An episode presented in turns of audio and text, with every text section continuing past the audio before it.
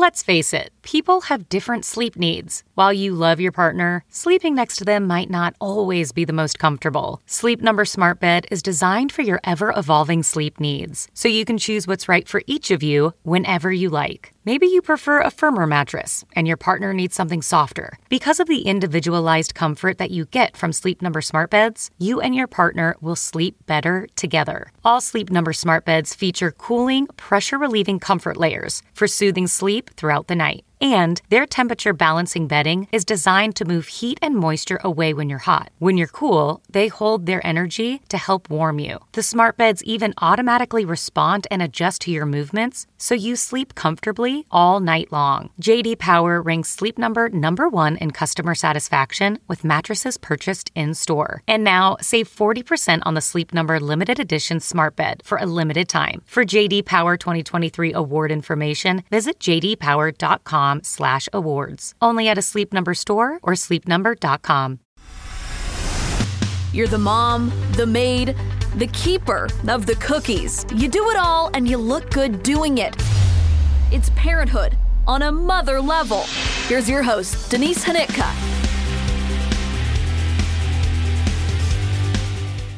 Hi, everybody. This is On a Mother Level. I'm Denise Hnytka. Thanks so much for being here for another episode. This is going to be a two episode week. Happy Thanksgiving week to you. So, this is my gift. Uh, my thanks to you for listening, and my giving is an extra episode this week. One is going to be serious, the other is going to be a little more lighthearted. So, get ready for that. Today, though, I want to bring you this interview with Michelle Gibson Lake. She is an ICU nurse at Genesis East in Davenport, and she's frustrated, you guys. She's frustrated because she feels like people aren't doing enough to stop sending their loved ones into the hospital, to stop the spread of this virus. And I know there's a lot of mixed feelings about it. I get it. And so the purpose of this interview is not to preach to you. It's not to tell you what to do. It's not to make you believe any certain way about any certain thing.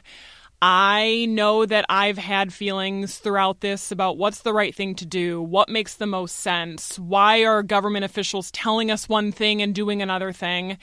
And I also have important people in my life that are high risk. So I, like you, am trying to balance all of these thoughts in my head. And so the only thing I can do is what I try to do every night on the news, and that is bring you bottom line, the facts, give you perspectives, and hopefully help you feel more educated about whatever it is that you have questions about. So, Michelle Gibson Lake is here to tell you what her life is like right now in the ICU, to tell you uh, what nurses are facing right now in our area in the hospital. And I heard a lot of things that I have not heard before.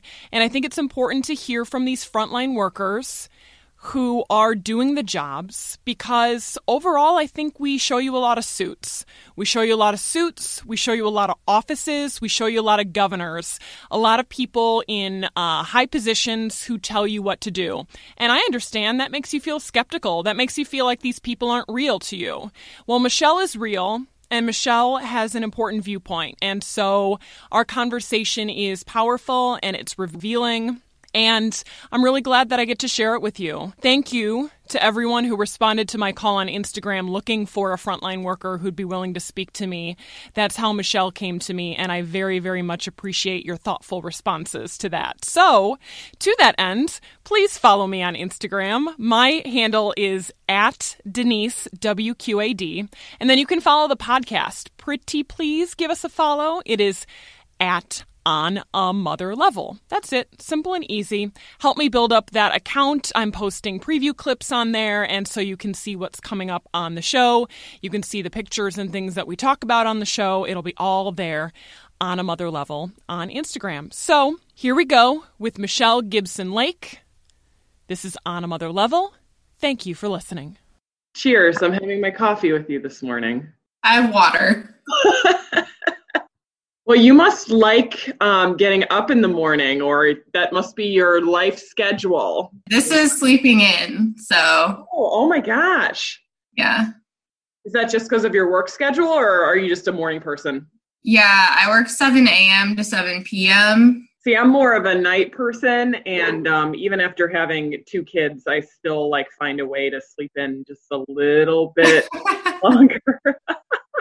well, thank you for agreeing to talk with me. I think this topic is so important because for some reason, I think the nurses and the frontline workers are the ones we're not hearing from in the Quad Cities, and I'm kind of confused as to why. No one's really sure if the public wants to hear what we have to say because it's not good. So does uh, it make you nervous to talk about it? Not at this point. Like I so I'm 6 years in and I don't think that problems ever get solved if we pretend they're not there. Okay. So give me a little um, idea then about your background.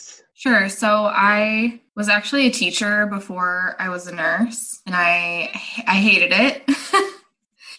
and I went into nursing about six years ago, and I've been in ICU the whole time. Is like, did you get to choose to be in ICU or or what? Yeah, yeah. Okay. I like you apply to specific units. They typically they interview you and give you like a shadow day to see how you interact with everyone. What drew you to that area? It's the sickest patients and it requires like the most clinical skills I just wanted that. yeah. So do you like working up there? And I guess yeah. like the strange word, but but is it a fulfilling job?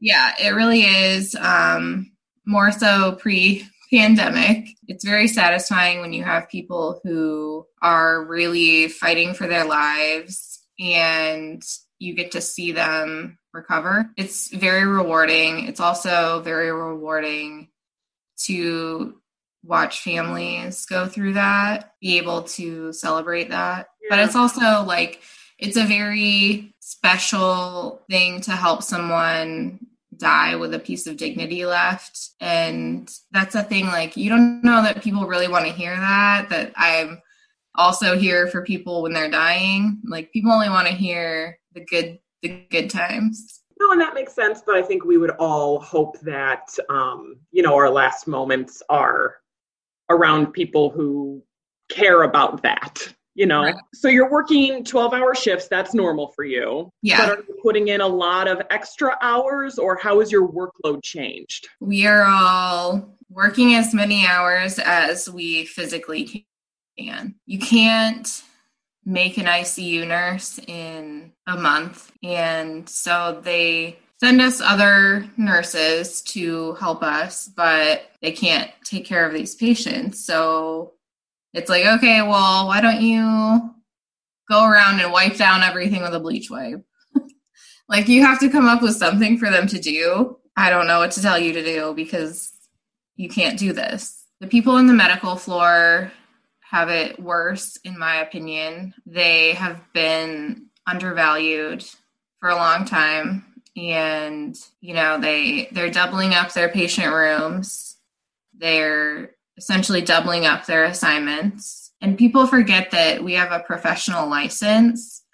And if things go wrong that falls on you personally and your license is at risk. At this point what what percentage or how would you quantify how many people on the ICU floor are COVID patients? I think right now we have 25 patients and 23 of them are COVID. Wow.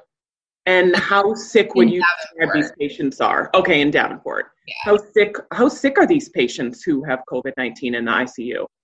Almost all of them end up on a ventilator, whether it's the first day they come to ICU, whether it's a week in. We've had a few that have avoided it and go back up to the medical floor, but it's very bleak. They do not do well. You know, every once in a while you you like put all your eggs in one basket of a patient and you're like this one will do great. And every once in a while, you know, one of them does. But that's not the norm. The norm is that they don't. So what is it that you're doing for these patients right now? So they're on ventilators. What mm-hmm. therapeutics have been most successful in the ICU right now? So we do the convalescent plasma. Well, we did. There's been a shortage, so okay. you know they are on a waiting list for that now. Get that. They get vitamin C and zinc, remdesivir, pretty much the standard. The rules the guidelines for anticoagulation, so like blood thinners, are always changing. And that's probably the the scariest thing that we've seen is these people are throwing blood clots all over um, in their heart in their lungs in their legs. We don't know how or why the virus is associated with that. And is that what's killing people in many cases these blood clots? Occasionally. So they're on really high oxygen requirements and um, they require a lot of what's called PEEP, which is like pressure to force open your lung sacs. Typically, we would only have someone on a PEEP higher than 12 once once in a blue moon before COVID. And now, you know, you'll see people on a PEEP of 24 to keep them alive, but then that causes damage to the lungs and ultimately they can't recover. That seems kind of counterintuitive in a way that it's damaging them, but it's also keeping them alive. Right. huh. That's a lot of ICU in a nutshell is like yeah. doing things that are not good for you, but they're going to keep you alive. okay. Can you paint a picture for what it's like being in one of these rooms right now? So, I mean, if a patient is on a ventilator, are they conscious? Are they able to engage with you or no? If they do well enough, and we're going to try and wean them off the ventilator. They have to be awake before we take the tube out. But typically, with our COVID patients, it goes very quickly from, all right, we're going to put them on the ventilator. We get all of our stuff ready. You put the tube in, it doesn't go well because it, these patients just, it never, never goes well and we've seen that they're really hard to sedate. We've actually multiple times had shortages of sedation medications. And like the pharmacy does a really good job of calling around and getting things, but there's like this limbo window where you don't know if that's going to happen. And you're like, if these patients wake up, they're going to die. And a lot of them have to also be paralyzed so sedation just makes them um, sleepy, and the paralytic makes it so they can't move and they can't, ideally, so they cannot breathe on their own, so that we can control even that. You know, they'll wake up and two weeks will have gone by and they have no idea. How long is the average patient staying in ICU with COVID? So I don't know the exact number at this point, but it's definitely much longer than our, our average length of stay was about one to two days before COVID. I mean, everyone saw the news story about the guy we had for 100 days. That's, you know, the other extreme. Probably at least five days. And that's that's a good run. The other people, it's more like two weeks, and it's because typically at two weeks, either they're doing so poorly that we recommend families to um, let them go or we send them to another facility. So after two weeks, they're not usually a successful um, situation. Like you always hold out hope, and you know the families do too, but more often than not. I hate that I have to ask this question, but I'm going to. Do you see the surges and the um, caseloads exactly the way that they're presented on the news. For people out there who think it's not real or numbers are inflated, do you see it the way it's presented? Yes, 100%. And that's part of what's so frustrating. It's not like the information's not out there. People just don't want to hear it. And so we are really really bracing ourselves for what happens after the holidays. Most of us are not going to be celebrating with our families I picked up to work because I was like, well, what am I going to be doing? and so it's just hard when you are making all these sacrifices in your own life. And then, like last night, I was in Bettendorf and I drove by like Pancheros Buffalo Wild Wings on Utica Ridge, and they're both packed with people inside eating. And I'm like, what is happening? Why is this still happening? I, I don't know if they don't care or they just think it's not going to happen to them or their family or blows my mind that people don't seem to understand. What do you say to people? I'm sure a lot of people say things that frustrate you. What kind of things do you hear? People typically know what I do, so they filter themselves a little bit, I'm sure. People usually just ask me, Is it as bad as they say? Yes. Yes. It's terrible. It's definitely hard when there's false reports out there that that it's not and people see that and they're like, "Well, huh, is that true?" But there's always um, some people that are under age 60 and they're like, "Well, I'm fine, so I'll be fine." I'm like, "Okay, well, I just shipped a 37 year old out to Iowa City. So, yeah. Larger numbers of people who do not fit that over 60 category? Yeah. Typically in the ICU, they are people with, you know, especially people who are obese or diabetic, Seen that to be a pretty significant comorbidity, but they are typically at least 50, 50 plus. And it is hard because people that age didn't have conversations with their family about what they would want if they needed to be on a ventilator. It's very difficult because the families can't come see them and they can't see that what we do to people is not pleasant. I did have a doctor tell me that just this last week that if people actually saw what it looked like to have a loved one on a ventilator. Yeah. Do you feel like that's true? How like how obviously you wouldn't want to publish a picture like that. There's so many you know rules and right. you know things. But but i mean can you can you describe it for somebody? Yeah. I mean sometimes people don't even look like they're alive. They can't move. They don't open their eyes. They've got a tube for every hole. They are on tube feeds for nutrition. They there's no such thing as privacy they're not they're not aware of anything you know you their spouse could come in and tell them they love them they have no idea they're just in limbo waiting to see if they ever come back it is hard because sometimes we let families come in to help them decide what to do and their reaction is typically that they want to keep going then because it's the first time they got to see them.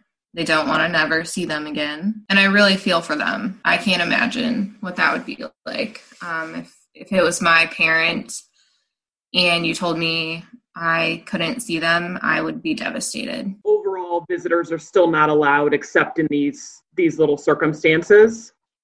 No, there's visitors at both hospitals, Trinity and Genesis, for non COVID patient. Nursing across the board is displeased with that. You know, the community spread is so high, and then you're going to let people in the hospital where there's even more COVID. It, it doesn't add up to me. And I think that we are doing a disservice to the community by pretending like that's okay. So, because they, they, I mean, they really did clamp down on visitors for a while. And Yeah. so you think that should be reinstated because of the Yeah.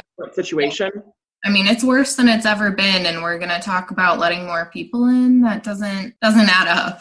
But overall, in your area, in the ICU, Mhm. there aren't visitors. Right. We've uh, again, there's like two patients without COVID, and they have visitors. Um, but which I can only imagine what those visitors think because you walk you walk down the hall, and you can basically see in every room. So I can only imagine what they think when they come through. Does that make you the pseudo friend, family member for Yeah. a lot of these patients? What's that like for you? in the beginning, we weren't letting people come in even if the patient was going to die. And that was um, probably one of the most difficult times for me personally because you would be sitting alone in a room with someone while their family watches them die on a webcam. So you feel an obligation to do what you would want someone to do and you know hold their hand and tell them that it's okay and so now we do let two family members come in for end of life and you still um it's still very difficult because you just feel an obligation to your patients to be there I feel like looking at your face, you're thinking of a certain patient or a certain circumstance. You're remembering Yeah. something. What is that? yeah you just get very invested in your patients i mean it's very difficult and you know we always tell the new nurses like you have to separate yourself and remember that this is not your family you can't cry in there like you have like you can't put your emotions on them too. Yeah it's it's a lot and i understand completely why a lot of people would not want to work icu for that reason. Probably not easy to do though. I mean of course like that's what the textbook says to do keep it separate but you can't yeah. always do that can you? We have a rather dark sense of humor and that kind of helps. Like you're like okay but it is difficult and i don't i don't know that i could do it without the coworkers that i have we're all very close and it's actually very difficult for us to not hang out outside of work because that's kind of those are the only people that really know what you're going through. So, how would you say that you're able to decompress and handle the stress load that you're carrying? What works for you? I would say we're not. you just keep coming back and you you just push through it. Like at this point no one's no one's doing well like mentally.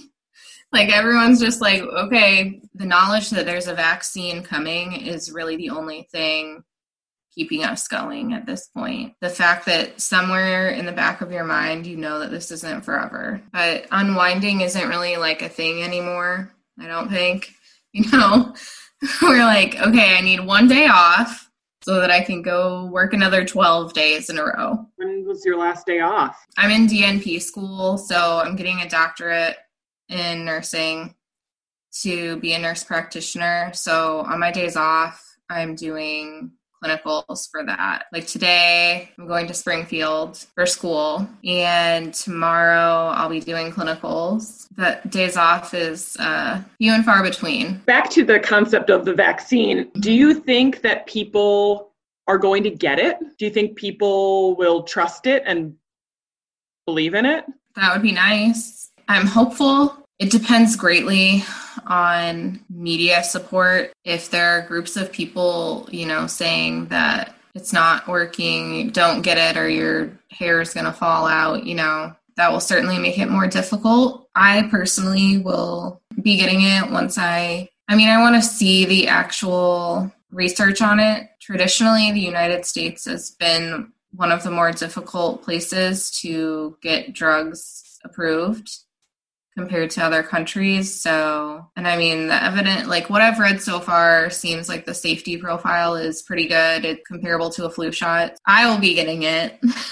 I'm hopeful that other people will. I am kind of interested to see what they say about pregnant people. At any given time, we have several pregnant nurses. You know, we worry about them Let's talk a little bit about staffing. Are you guys seeing the shortages that other hospitals are reporting? I mean, just last night we talked about the Mayo Clinic being down 30% of its staff. Are you seeing the same thing? Absolutely. It's like working in a war zone at this point. Someone just called in, they got a fever, they got to go get tested, they think they're going to be positive. What are we going to do? It's very difficult when it's more experienced nurses out sick because you're like, okay, well, who's going to be running this when things go bad overnight. Can't leave the baby nurses alone. The other day, Trinity had about 100 staff out with COVID, and Genesis had about 100 staff out. If all those people weren't in ICU or ER or the medical unit, that wouldn't be a big deal. But for ICU, we need every single one of them. and I worry about that. I'm like, you feel so guilty. The days that you're not at work, you feel guilty that you're not there. The days that you are at work, you feel guilty that you're not giving people adequate care because you just don't have the resources. Nurses that have been out sick, that's what they say too. They're like, I just feel so guilty I'm not there with you guys. It's been a real struggle and they, you know, they they send us warm bodies, but those warm bodies do not have the skills. And so they're trying to help us, but there's only so much they can offer us. Is patient care suffering because of that, or is it just more putting a stress on the more skilled? Oh no, patient care is for sure suffering, especially because you know, we didn't magically get more doctors and nurse practitioners and PAs. There's still the same number of them. They just physically can't do their best work managing this many patients who are all this sick. The people who are not doing terribly that day, they get kind of pushed to the side because their needs aren't as urgent. The real problem with the hospital administrations has been poor planning. You know, this, yes, this surge is relatively new, but we've been doing this for what, nine months? You knew at some point it was going to be like this.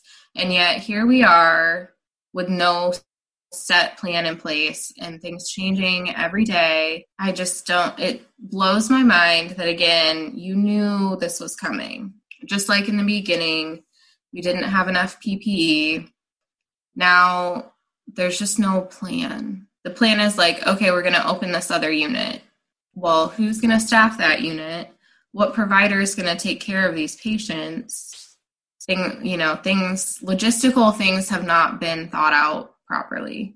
Like it should have already been laid out what we're doing and who is doing it. But so the consequences of not having a plan? Um, I think it definitely adds to the stress for staff because it takes three admissions to push you over the edge, and that's not very many. For right now, Iowa City is still accepting transfers from the Quad Cities, and we've kind of worked out with them that they will keep taking transfers from us until they hit their next surge level. And then we are expected to take on more. And all they tell us is like, okay, well, then we're going to open this other unit. And I'm like, okay, do we have supplies there? Do we have meds there? Who's going to manage those ventilators? What nurses are going to be there? What what's the expectation for us as far as documenting things? Are you able to ask those questions? Um, you can ask all you want, but the answer is typically I don't know, or I'll ask someone, or we'll figure it out as it comes. Or you get like drastically different answers from different people. So I want to go back to something you were talking about a second ago. So you said that that Iowa City would take transfers up until they hit a certain surge level. So then let's say Iowa City says no more, then what? Then we open up additional units at our hospitals. The PACU or like the operating room recovery area, Genesis is prepared to open that. And I think Trinity is planning on doing the same. When they, like Trinity, um, already has, they have their medical ICU and their surgical ICU that they've always had. And then they have an overflow ICU that they're also using and then Genesis has a 20 bed ICU and a six bed, what they call PCU, that they're using. The next step for both is a bit more drastic. You know, it's a big it's a big bay area with no walls. It takes it to another level. Do you think that will be necessary? I do. Um, we haven't even hit the holidays, and from what we've seen so far, people have no intention of wearing masks more. I, I don't see people changing their ways this far in. Well, here we are six days away from Thanksgiving. So, what do we say to people? Six people or less. Do it on Zoom. What we're planning on is um, my mother in law is like the best cook in the world.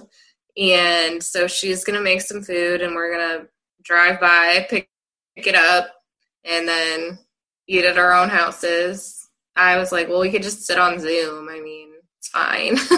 and people need to just get creative about things they can do other than, you know, packing 20 people around a big table, all breathing on each other, breathing on the food. I don't think that in person gatherings are very realistic as far as the safety of it right now. When you talk about messing with people's Thanksgiving dinners and their Thanksgiving traditions, people get very protective of that.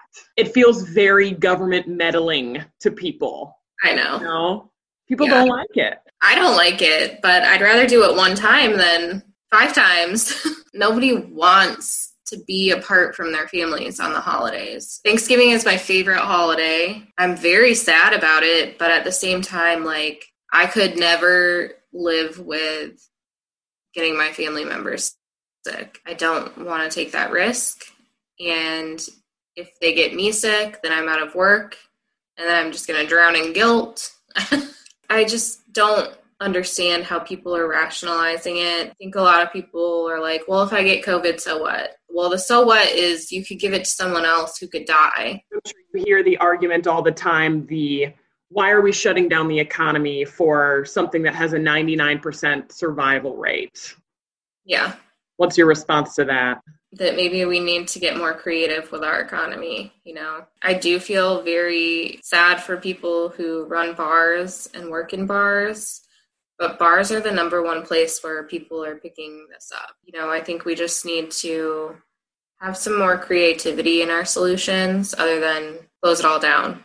And I think it's certainly not helping that there's no coordinated approaches from the government. You know, Iowa and Illinois are doing drastically different things, and that's very inconvenient for the Quad Cities. It's very difficult like when Illinois shut everything down, you saw a lot of businesses open up second locations in Iowa.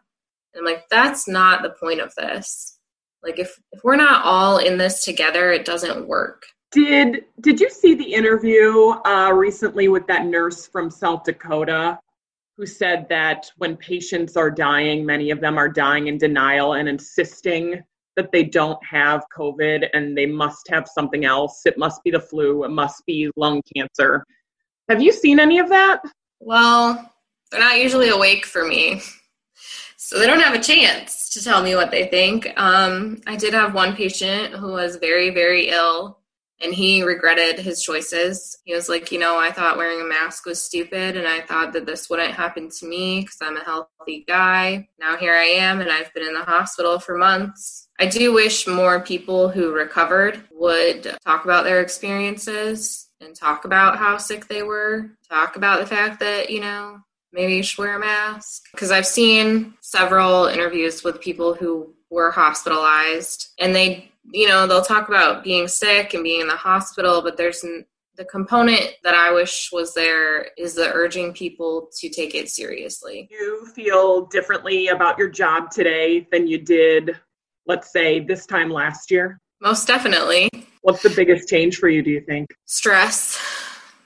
I think everyone's frustration level is so high at this point because nurses are at the point of feeling like no one cares about us clearly because all you have to do is wear a mask. And I'm there wearing, sometimes I have to put a sticker on my nose because it's like breaking down the skin, and then an N95, and then a regular face mask to like protect my N95. And then we have face shields or goggles, but a bunch of us have bought these like um, grinders helmet so that you can like flip the little shield up. And then um, a reusable gown in and out of rooms all day, taking all of that on and off, sanitizing it every time. And people are complaining that they have to wear a mask when they go inside the gas station. And I'm like, you honestly have no idea. It just gets very, you know, before this, I didn't feel any animosity for the public for not knowing things that make them sick. And now I kind of do. I don't feel like that's asking much. Thanksgiving, bigger ask. Still asking it. But if we had just consistently worn a mask, done a good job with shutdowns across the board for two weeks in March, we probably could have avoided this. And that's so disheartening is that you think about all the patients you've had since then who have died for no reason. And, you know, before I would give myself more of a breather, like after my patient died, I would like look up their obituary and read it. Sometimes I would donate flowers. Now, no, I cannot allow myself to like get that attached to them because I know the the next one is coming so quickly. That's got to be heartbreaking. It is. It really is. And on our unit, we all really lean on each other and like we'll talk we'll say things very matter of factly to each other. We'll be like, "So I just sat in my driveway when I got home last night and cried for 30 minutes." And we're and everyone's like, "Oh, that again." we have a very strong bond, but it is very isolating because other people you know, what are what do you say to that when someone says that? Like, I'm sorry. I think I also have a greater appreciation for the people that I work with. What's the most important thing that you want people in the Quad Cities to take away from what you're saying today? That COVID is serious, it's real, it's here. Without us doing anything, the death number is just going to keep rising, especially in Iowa. Like, this is not what we want Iowa to be known for. And that you can pass this virus without any symptoms. And so every time you go see your family, you are taking a huge risk what do you think is the is the most important thing that your employer can do differently to make your job easier or make you feel less stressed or more successful at the end of the day? Well, I think they're starting to understand that things have not been going well. So Genesis got a bunch of money from the governor and so we are seeing some of that in terms of better incentives, pick up extra shifts, and like um, Genesis and Trinity are doing a one-time hazard pay bonus. And it's not, I mean, it, nobody's in it for the money, but it's the fact that you recognize that we are making sacrifices. You know, we are spending time away from our families. We're working extreme numbers of hours. And yeah, we want the financial compensation as a way to say we value you instead of sending us pizzas. Pizza's great. Love pizza. That's not the right level of of appreciation. So we are starting to see better financial incentives for all the extra overtime we're working and I think that's really the key here is working in a pandemic warrants a little more than free pizza. Every time, you know, we've asked to speak to someone who's really on the front lines and we're denied for this reason or that reason, my thought is always, well, it you keep telling us how your workers are the heroes. So why can't we see the faces of those heroes? That was always so confusing to me. Show like show us. Let let them be recognized. Let the Quad Cities see the faces of the people who are doing this hard work that was always so confusing to me. So I don't think anyone wants us to take the mask off, so to speak. They don't want their healthcare heroes. First of all, we all hate that. We're all just going to work and doing our job and doing our best to keep it together. Like we don't feel like we don't want to be called heroes. We don't we don't want a big banner that says heroes work here. Like that's not that's not what we're there for. That's not doesn't do anything for us. But I think that the hospitals are worried that we will say that there's not enough PP, that the staffing is unsafe, and that we really have no idea what we're doing as a whole, as a hospital system, as a community. But those things are all true we've become desensitized to the PPE thing because reusing PPE is now commonplace. Back in March and April, you had one N95 and you wore it until it broke. Then we got one once a week. Now we can get one every day, I think. And that's great. It doesn't change the fact that it's single use. I appreciate that they've gotten supplies, but again, you knew this virus was coming and we were very ill prepared. The staffing, you know, I understand hospitals tell us that they're doing the best they can. They don't want to scare the public is the one thing we hear a lot is well we don't we don't want to cause mass panic. Okay, well maybe we should have because clearly people are not taking this seriously. So I get why they don't want anyone to talk about it. And I do think that there are people within both administrations who work in administration who are working very hard. There's also the problem of too many layers of bureaucracy in hospitals. So things will end up in committees for an indefinite amount of time when things are needed now. Something though about talking to you, I still feel despite everything you're saying, the people who are actually caring for the people care so much. And at the end of the day, that's the silver lining is looking at your face right now and knowing that this matters to you. I think that's an important message too. Even like the other day, I had a family member call on the phone and she was just sobbing. And like the family members have been so appreciative and I I really like I can't imagine what they're going through and yet then they're calling to thank me and I'm like I just I'm literally just doing my job. that's that's what counts to us is seeing our patients make it or seeing that we've brought some comfort to their families when they don't. And that's why you got into this line of work. Right. Every day I think to myself, what if this was my first year as a nurse and you feel pressure to do what your employer wants you to do, but also you have a license that you need to protect and you need to speak up when you're doing things that aren't safe. But you're also like, this is a pandemic. and I just, I really feel for all the new nurses out there who are less than a year into this because the first year you you feel like you're an imposter and like you don't know what you're doing.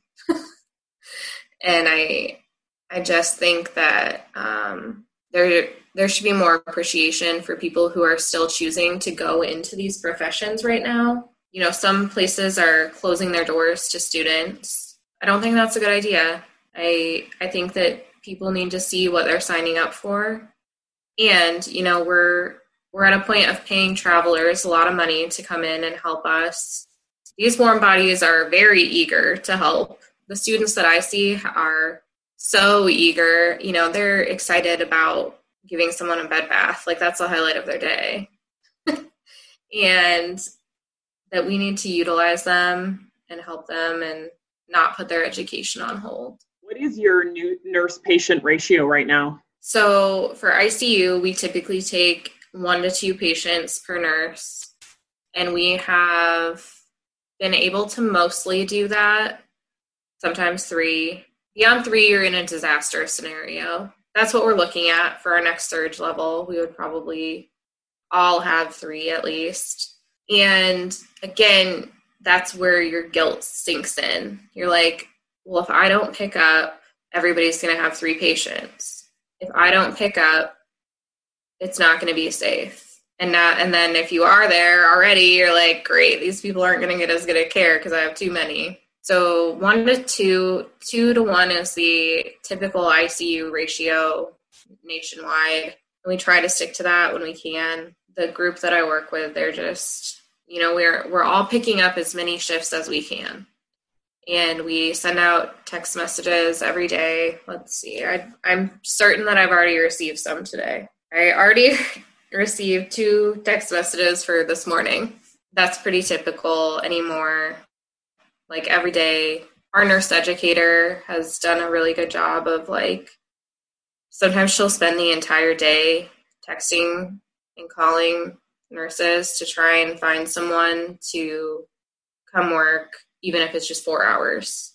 We all know it's a lot easier to ignore like a standardized text message sent to everyone than someone personally calling you like hey what are you doing today? Could really use you. So we've done a good job of that. The medical floor is hit harder. There's more of them more nurses. I don't think they're universally as close to each other.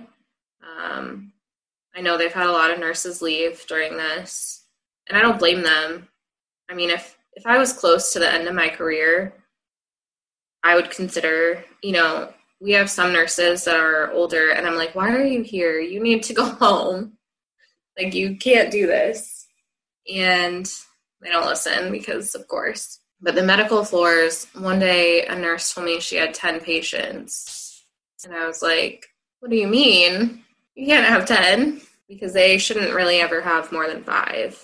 And so they're in an impossible situation up there. Um, we really feel for them because they're going through what we're going through, but like even more because we've had a lot of practice with wild things in ICU, and now they're they're forced to take sicker patients that would have previously come down to ICU for observation overnight or whatever.